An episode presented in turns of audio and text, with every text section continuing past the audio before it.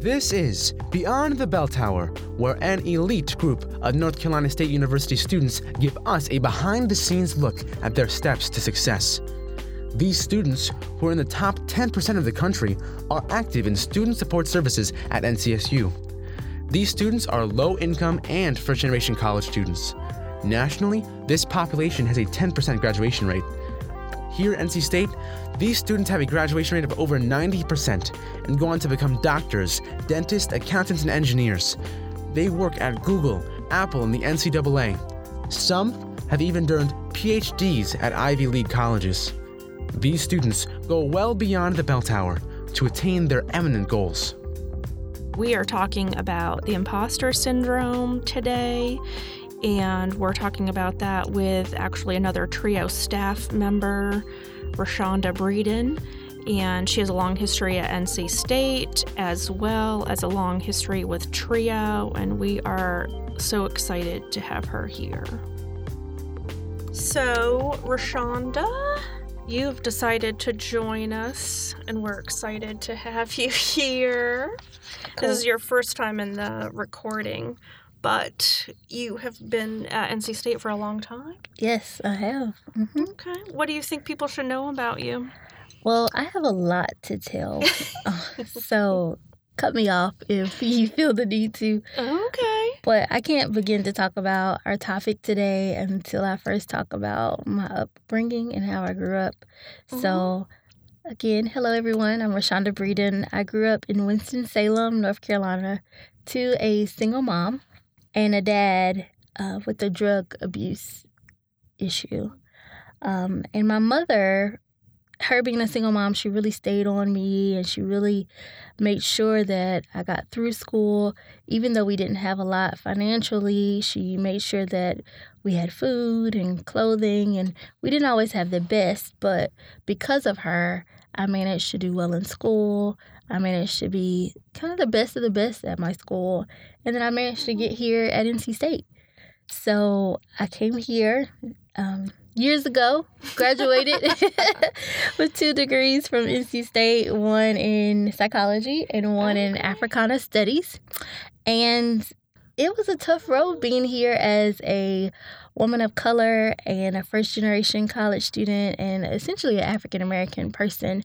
I really struggled at first to kind of find my way and, and find my fit here. But once I did, I got super involved. I was an RA on campus. Shout out to Wolf Village and Avent Ferry.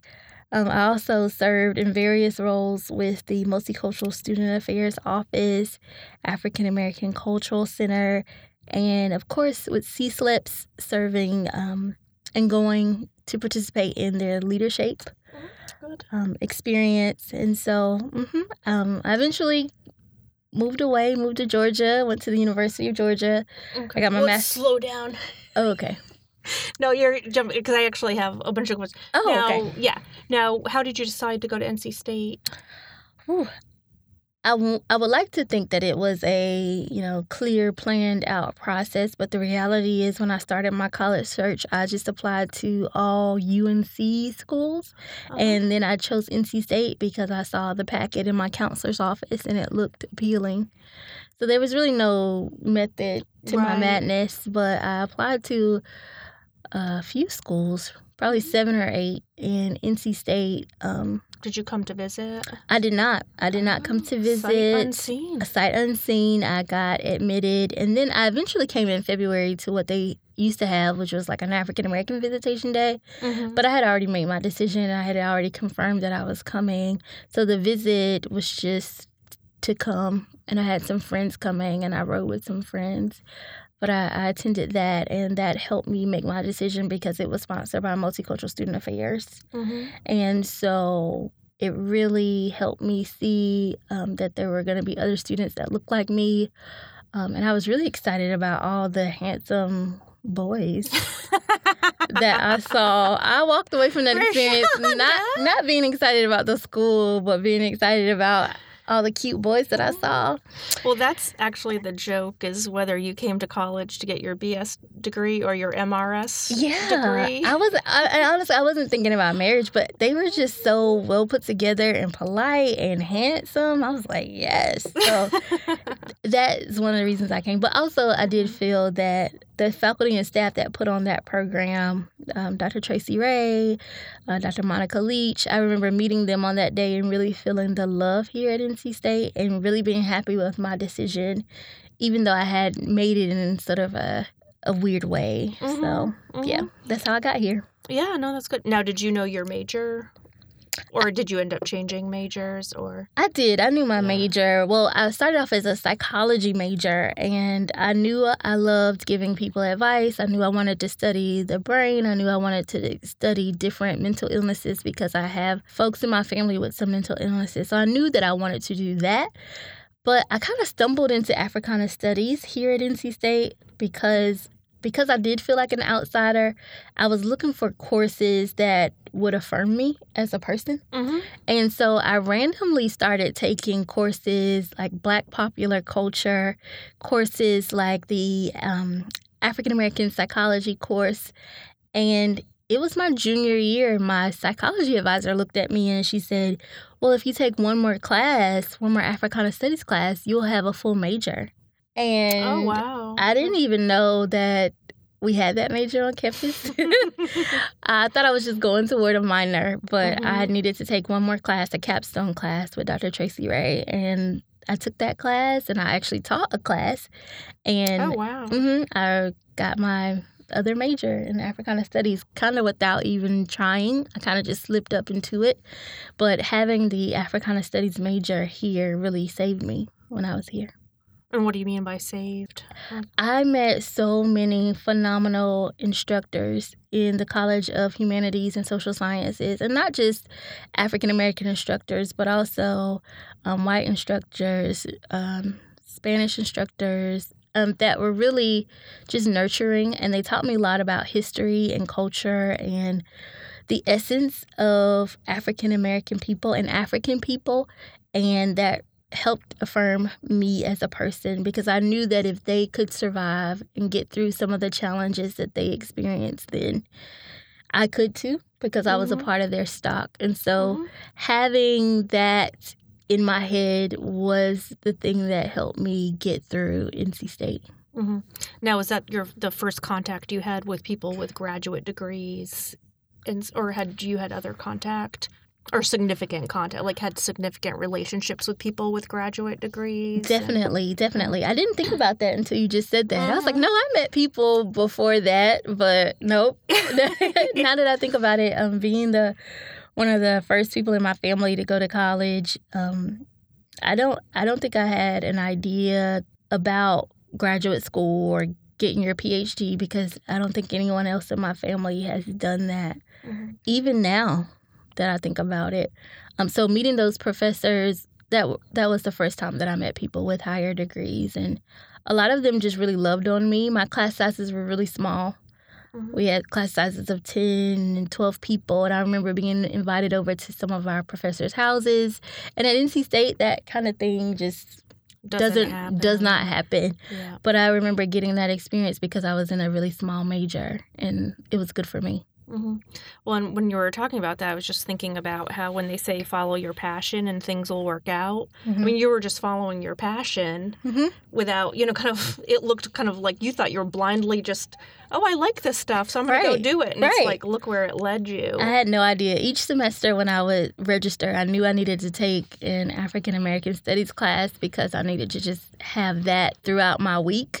hmm and in doing that, I did. I ended up with a major. Hmm Mhm. And that's actually kind of interesting to think about too, is pursuing like going to an academic classroom to feel more comfortable Mhm. and more at home. Mm-hmm. And I'm not sure if students think about that, like where you, you know, in certain classes, you're you're going being in the classroom is extremely stressful Mm-hmm.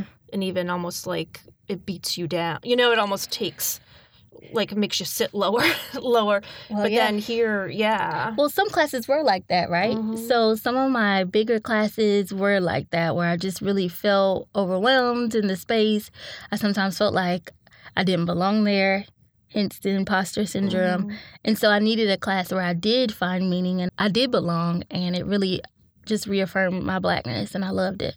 Mhm. Mhm. Yeah, no, that's great. Yeah. That's great. Now, when did you know that you wanted to pursue a career that required a graduate degree? Or did you decide you wanted to get a graduate degree and then you found a profession to go along with that graduate degree? There's a lot of stories that goes into my graduate degree experience. So junior year, I was working in a psychology research lab on campus, and we were doing really great work. um, working with middle school students and talking to them about their self esteem. And I loved working with the students that came in, but I did not like the data part of it and sitting in that little lab and just crunching numbers all day and not talking to anybody. And my advisor, she's like, you know, you could do this long term. We love the work that you're doing. You can get your master's and then get your PhD here, and it will be great. And she had my whole life planned out for me. but I was not happy with the work that I was doing um, in the lab, and I wanted to Mhm. do more of the one on one interactions with students. And I talked to a few of my mentors, and they noticed that I was super involved in camp on campus. And I noticed that they each had degrees in higher education or student affairs. So I started to put pieces together, and I noticed that they were all doing work, great work. And I realized that that is what I wanted to do. I wanted to work with students like me because each of my mentors had poured into me in a way that if they hadn't been there, I wouldn't have made it. And so I Mhm. really just wanted to be that support system for other people. And so junior year, my mentors placed me around people who could help me figure out what graduate degree programs to apply to, what these programs were looking for. And they helped me get my ducks in a row so that I was able to apply. And then I applied my senior year okay. and I got in. Yeah, I the the question that comes to mind too is people always talk about you know like mentors and you need to have a mentor and like for you your mentors reaffirmed that you're good at this you know and then they said Roshaunda this is what you should do Mhm. and this is how I'm going to make it happen for you Mhm. but how the heck do you get a mentor Right. I mean yeah it's kind of scary like how do you pick the person out of you know when you're on a campus this huge and Right. So I think how you pick a mentor is definitely you should take a holistic approach, finding somebody that you can easily talk to, somebody that may be where you want to be in the future, and somebody that is willing to take you under. Uh, I didn't follow any of these things. Uh, these people kind of found me. Essentially, they saw me probably doing something that I should not have been doing, uh, maybe wearing something inappropriate, or maybe even maybe at my work study job, just not being great. And they would all they would all have one-on-one conversations with me about how I could change, and they kind of just took me under their wing. So I never had to formally ask anyone to be a mentor. They my mentors kind of found me, and it ended up being an informal mentor relationship. But you had to be out and about. But I, mean, had to be right. out and about, yes. But what I tell students now who I know are looking for mentors because we've encouraged them to look for mentors is to again find someone who's willing to mentor you and to coach you, someone who's easy to talk to, someone who will give it to you straight, no filter, not someone who's going to butter you up, and then someone that you can see yourself being in the future. And once you do all of that, then um, that should be a way to develop a pretty good mentor relationship. Mhm. Mhm. So, yeah, so if they tell you things that you need to change, that's actually a sign of them caring Mm-hmm. versus as like I'm tearing you down. Like you're not good enough. Yes. Like what's the difference? Yes. Well, I've always thought that feedback means I care enough to make you better. Mhm. And I've always I've taken that mantra my whole life from my mom giving feedback that I didn't necessarily want to professors to mentors. And so for me, when someone gives me feedback, I always just try to check my own ego to Mhm. see if there's if there's any truth to it. And nine times out of ten there usually is truth to whatever that they're saying. Now if at any point I think someone is just being a hater or they don't really know me, then I'll dismiss their advice. But mm-hmm. most of the time, it's good advice. I just have to check whatever ouch they hit mm-hmm. to make sure that um, it's not just me being petty. Because right. I can be. we won't get into character flaws. Yeah, so I have to check that. Mm-hmm. Right, right, right. So going back to your grad school experience, so your mentors told you you needed to go to graduate school? Yeah, they basically said with my two degrees, which were in the humanities, that um, graduate school would probably be a good way for me to continue on with school, but also get a higher paying job. Um, I had really no concept of any of that. I just knew that I was afraid to go into the real world. I didn't think I was quite ready. Um, and so I needed some type of buffer room for me to get my life together. Mm-hmm. And I mm-hmm. thought graduate school was a safe option. And it all kind of just worked out for me. So I had these mentors telling me to do it. I also got it. I got in when I applied.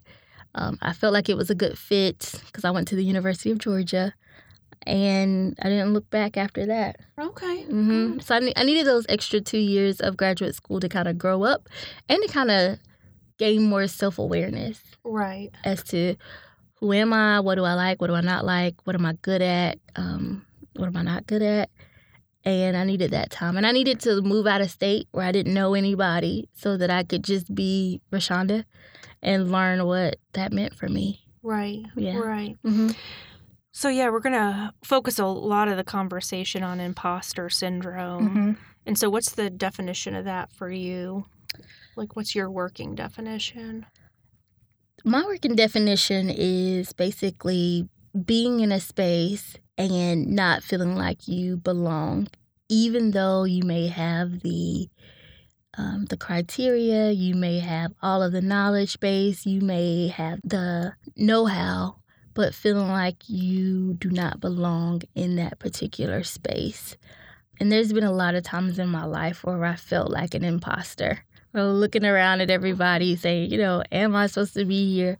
Do I belong here? And it can happen in any space. And for me, it sometimes happens, you know, in the formal space, like the academy, like in school. And even now, sometimes I feel like it happens at home mm-hmm. when I no longer mm-hmm. fit into the, uh, the, the setting of my family and friends because now my educational level is different. So it's being anywhere where you should fit in on the on the surface, but feeling deep down inside that you don't quite belong. Right. Yeah.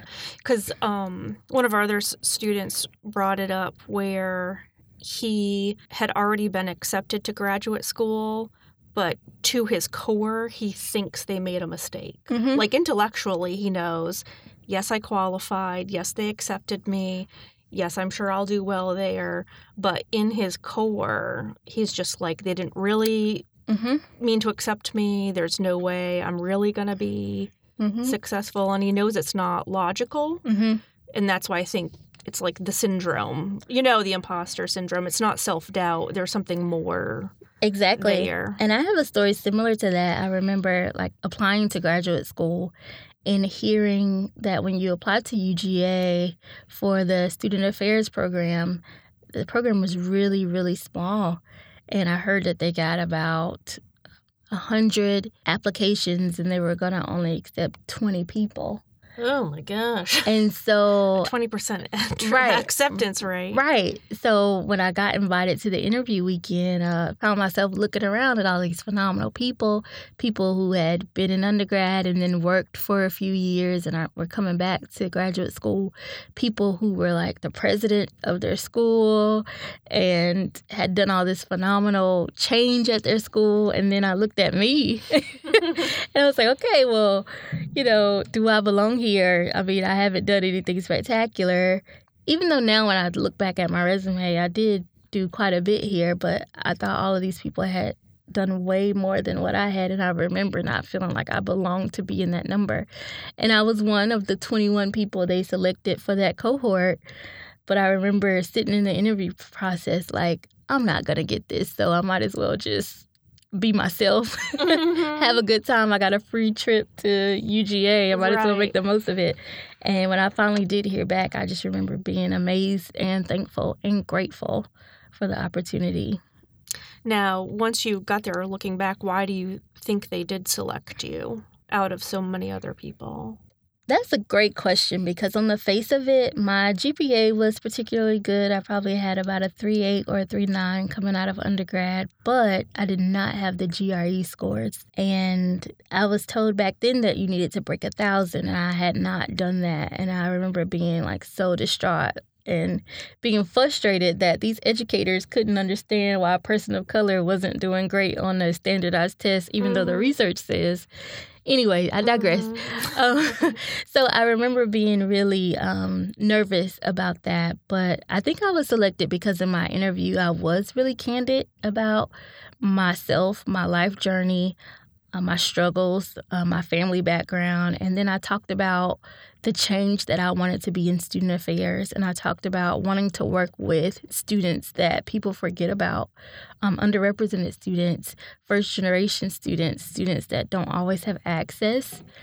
And I think that set me around from my other counterparts who were most of them talking about leadership or study abroad or things of that nature. So I think I, I made myself stand out by being extremely candid, but also by being my own person. So I Mhm. brought that to the table and I didn't try to be someone that I was not.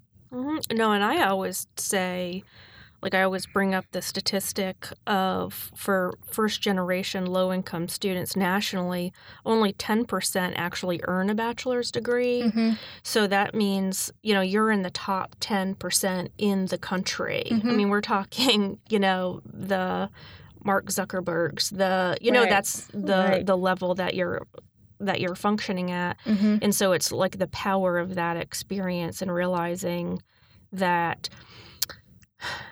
just you, Roshaunda, Mhm. and what you've accomplished is a lot more powerful than a GRE score. Right, right. And sometimes being a first gen student, you don't always realize how dynamic your story is until you go outside of your comfort zone and start And telling. don't- And you don't telling know what shit you've been through. No, I you mean, don't. It's just like this is my life. Right, you don't like- you don't realize that you know you probably No, had a really crappy yeah.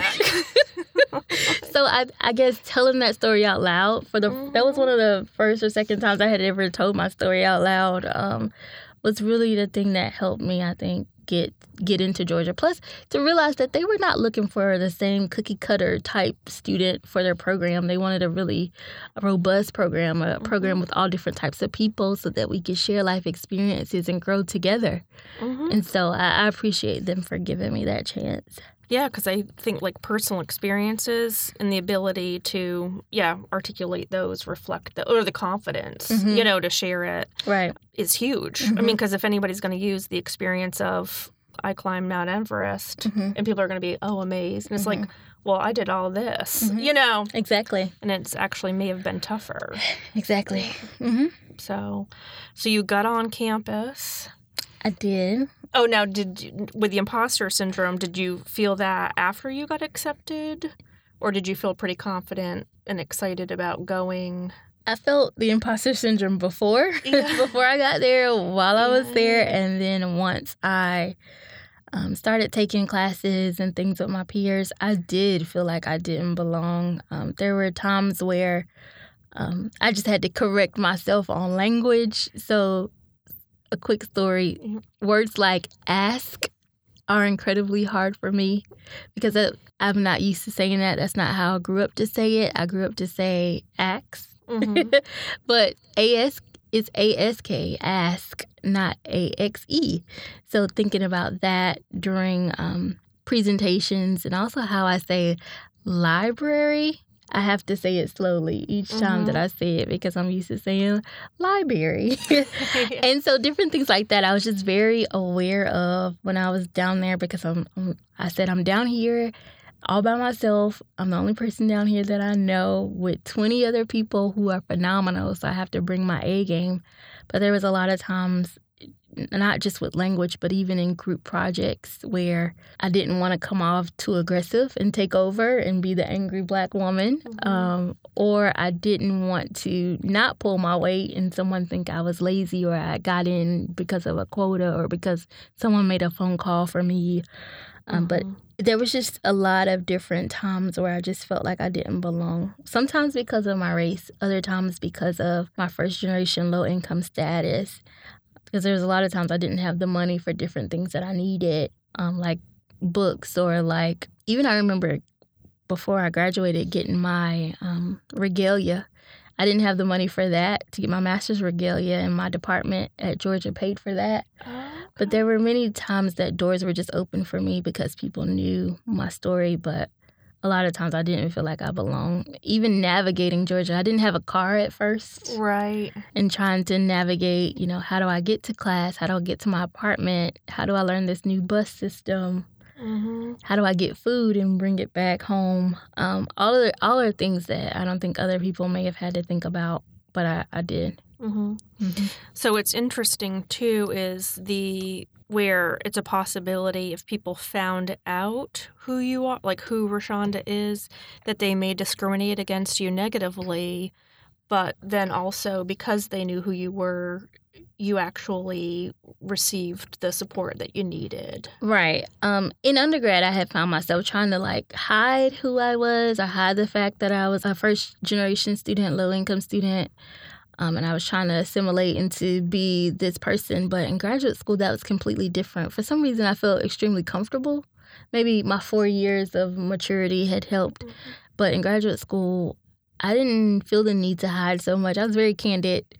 Um, and maybe it's because it was also a smaller group of people. So I didn't have to be vulnerable to 40,000 people. I only had to right. be vulnerable to 20. Mm-hmm. Um, maybe that helped, but that did help me mm-hmm. get what I needed. Yeah, because I think that's a skill to have too is the ability to sense who it's safe to share mm-hmm. and then who it may not be safe to share yet. Mm-hmm. You know? Yeah. And so that's the piece too that I always hope to say. Like, you know, when we have their first meeting with students in trio, mm-hmm. it's like, no, you can tell Yeah. you can tell me. You can you know, and they're like, I don't know you, lady. Yeah. And it's like, I know you don't know me. Uh-huh. And normally I wouldn't advise you to tell people right. on the first meeting things that you're working with. Right. However, in our program, we, this is what we do. And we get it. Correct. Correct. Mm-hmm. So, mm-hmm. yeah. And at, at, first, I found myself really connecting with five other um, women in our program who were African American and even like looking for safety there, but we didn't all have similar experiences. Mm-hmm. so, I had to also look for other women and men who could still relate to me, even though they may not have looked like me. They, not, they may have not come from North Carolina. So, I really had to get out, outside of my comfort zone there, too. Mm-hmm. Yeah, mm-hmm. I think that's in life, really. Mm-hmm. You know, yeah, you got to find your people, your mm-hmm. tribe, right. wherever you go. I did. So, what you had talked about, um, you had brought up the term "angry um, black woman," and that actually brings um, came to mind the double bind. Mm-hmm. Do you talk about that? Do you? So the double bind is mm-hmm. you need to assert yourself in graduate school so people notice you mm. and know what you've learned and know what you're capable of but what if you assert yourself too much and then they just discount you as angry black woman? Mm-hmm. So it's like, how do you navigate that, or how did you? Well, one, I'm still navigating that. so I don't have a clear answer. But in those spaces, sometimes I did well and I um, asserted myself and didn't care how people perceived me. And sometimes that backfired. Um, other times I just stayed quiet because I knew where that road could lead. It would lead to people uh, discounting what I had to say if I talked too much. So it was tough. And honestly, I'm still trying to navigate that road of not seeming like a know it all, not seeming arrogant, but not seeming like you're ignorant as well. And so I'm still trying to pick and choose my battles, but that is something that I faced in our group projects. Because I'm the type of person in a group project that I'll take it all on and do it mm-hmm. all and mm-hmm. turn it in. Mm-hmm. so, but I had to take a step back from doing that. And um, I had to rely on my peers to be honest with me when I was doing that. And some would tell me to step it up and some would tell me to step it down. But I'm still I don't have a clear answer because I'm still dealing with this double bind situation. Yeah, because it's almost I think like assessing the consequence, Mm-hmm. right? And is it worth it? Yeah, Mm-hmm. and also knowing past history is like how is somebody going to interpret my reaction? Yeah, and sometimes it's how I feel that day. If it's been a particularly empowering day, I might just, you know, go for it and finish the project and, you know, give people my ideas and not be ashamed. But if it's an already rough day for me emotionally, Right. maybe in a class or in a work meeting or something like that, then I might cower back a little bit. Mm-hmm. So it just depends. Mm-hmm. Mm-hmm.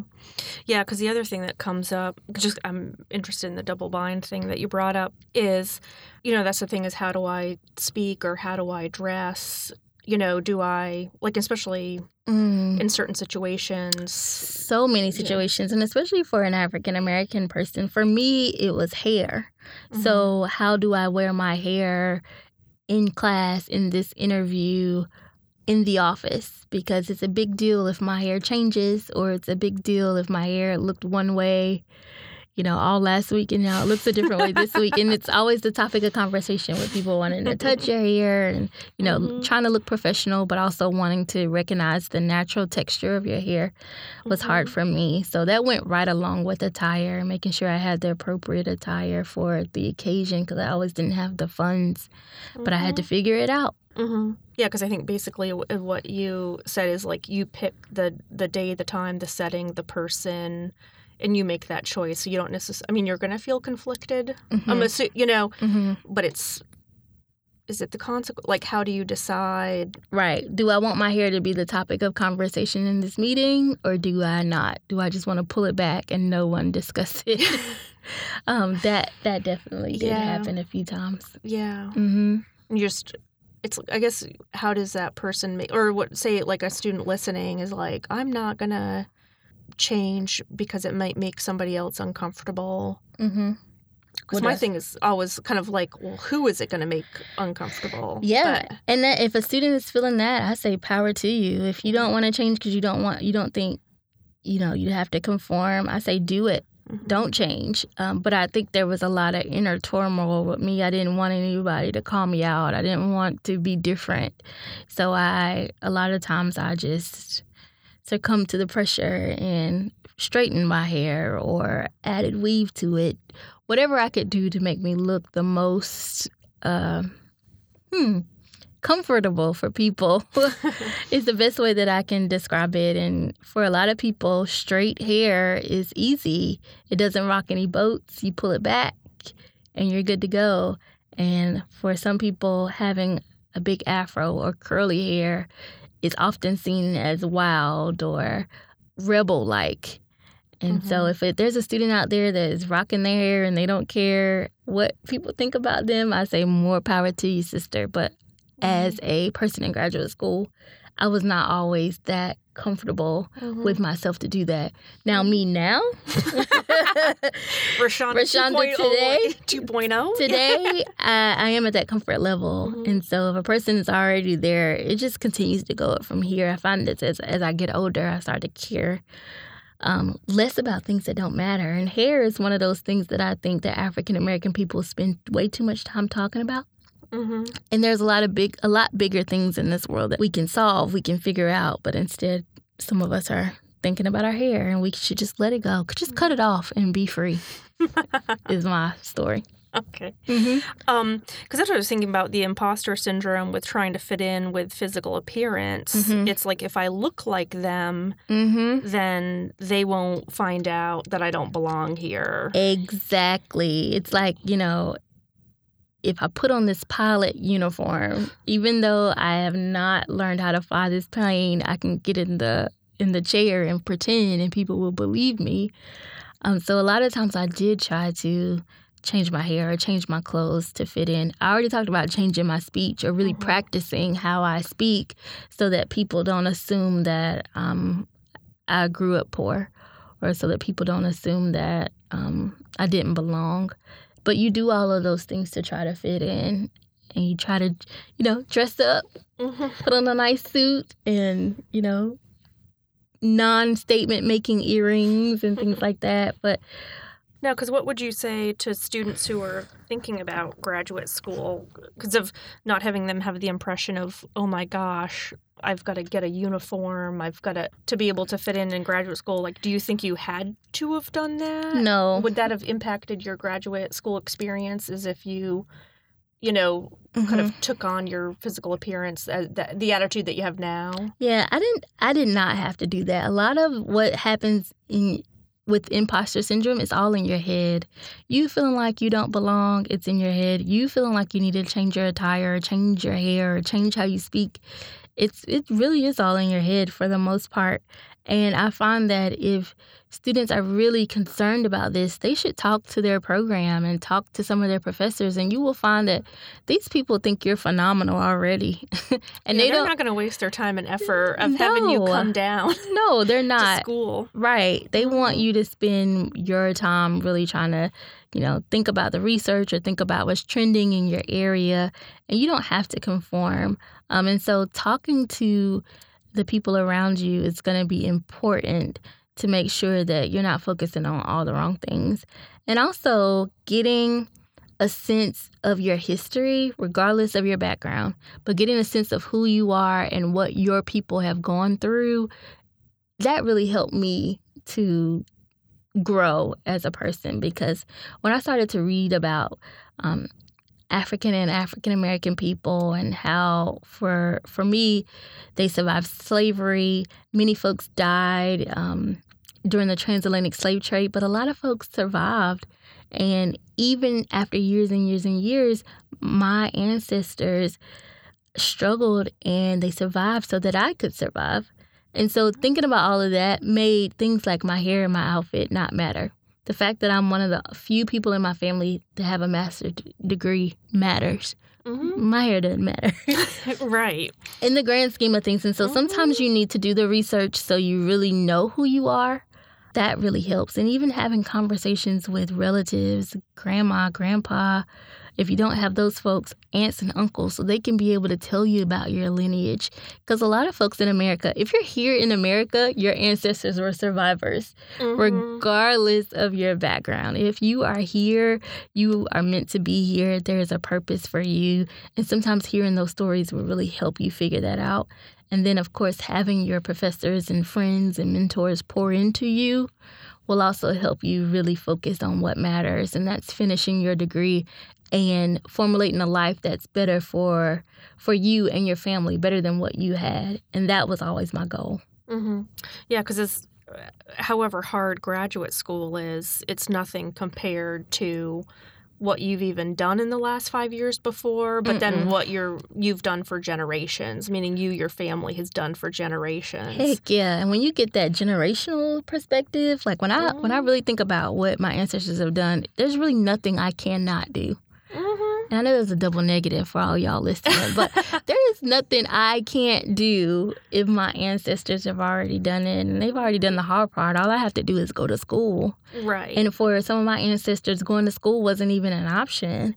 And so to think about that, all of that gives me strength when I think about it. hmm Mm. Yeah, no, it's that's what's good because usually, um, something I don't I don't even know if society says it now. Like if you don't fit into the mold, Mm-hmm. then you don't belong. Because I almost think like if you fit into the mold now, you're boring Yeah. or something. Nowadays, you are boring. It's, yeah, it's like what's your story? Yes, everybody you needs survived? one. Yeah.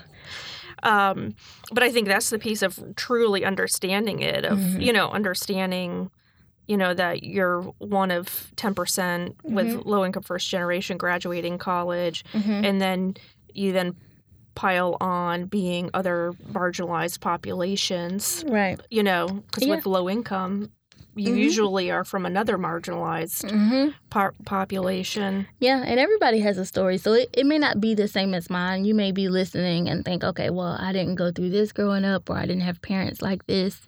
But if you really think about it and jot down your story, there are probably dis- different instances where you overcame and you haven't even reflected on it. hmm So I, I think it's important that we encourage everyone to do that because it matters and it, it, it will give you that that grit you need when you are struggling over a paper or when you're hating everyone in your group project because you it's really about perspective.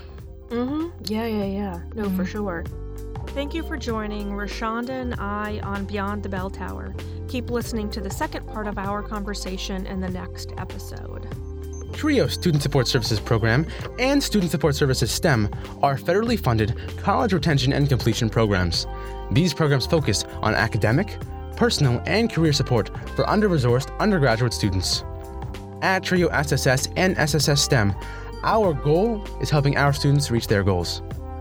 We are currently accepting new students to our program. Apply today. Go to www.ncsu.edu to learn more about student support services at NC State.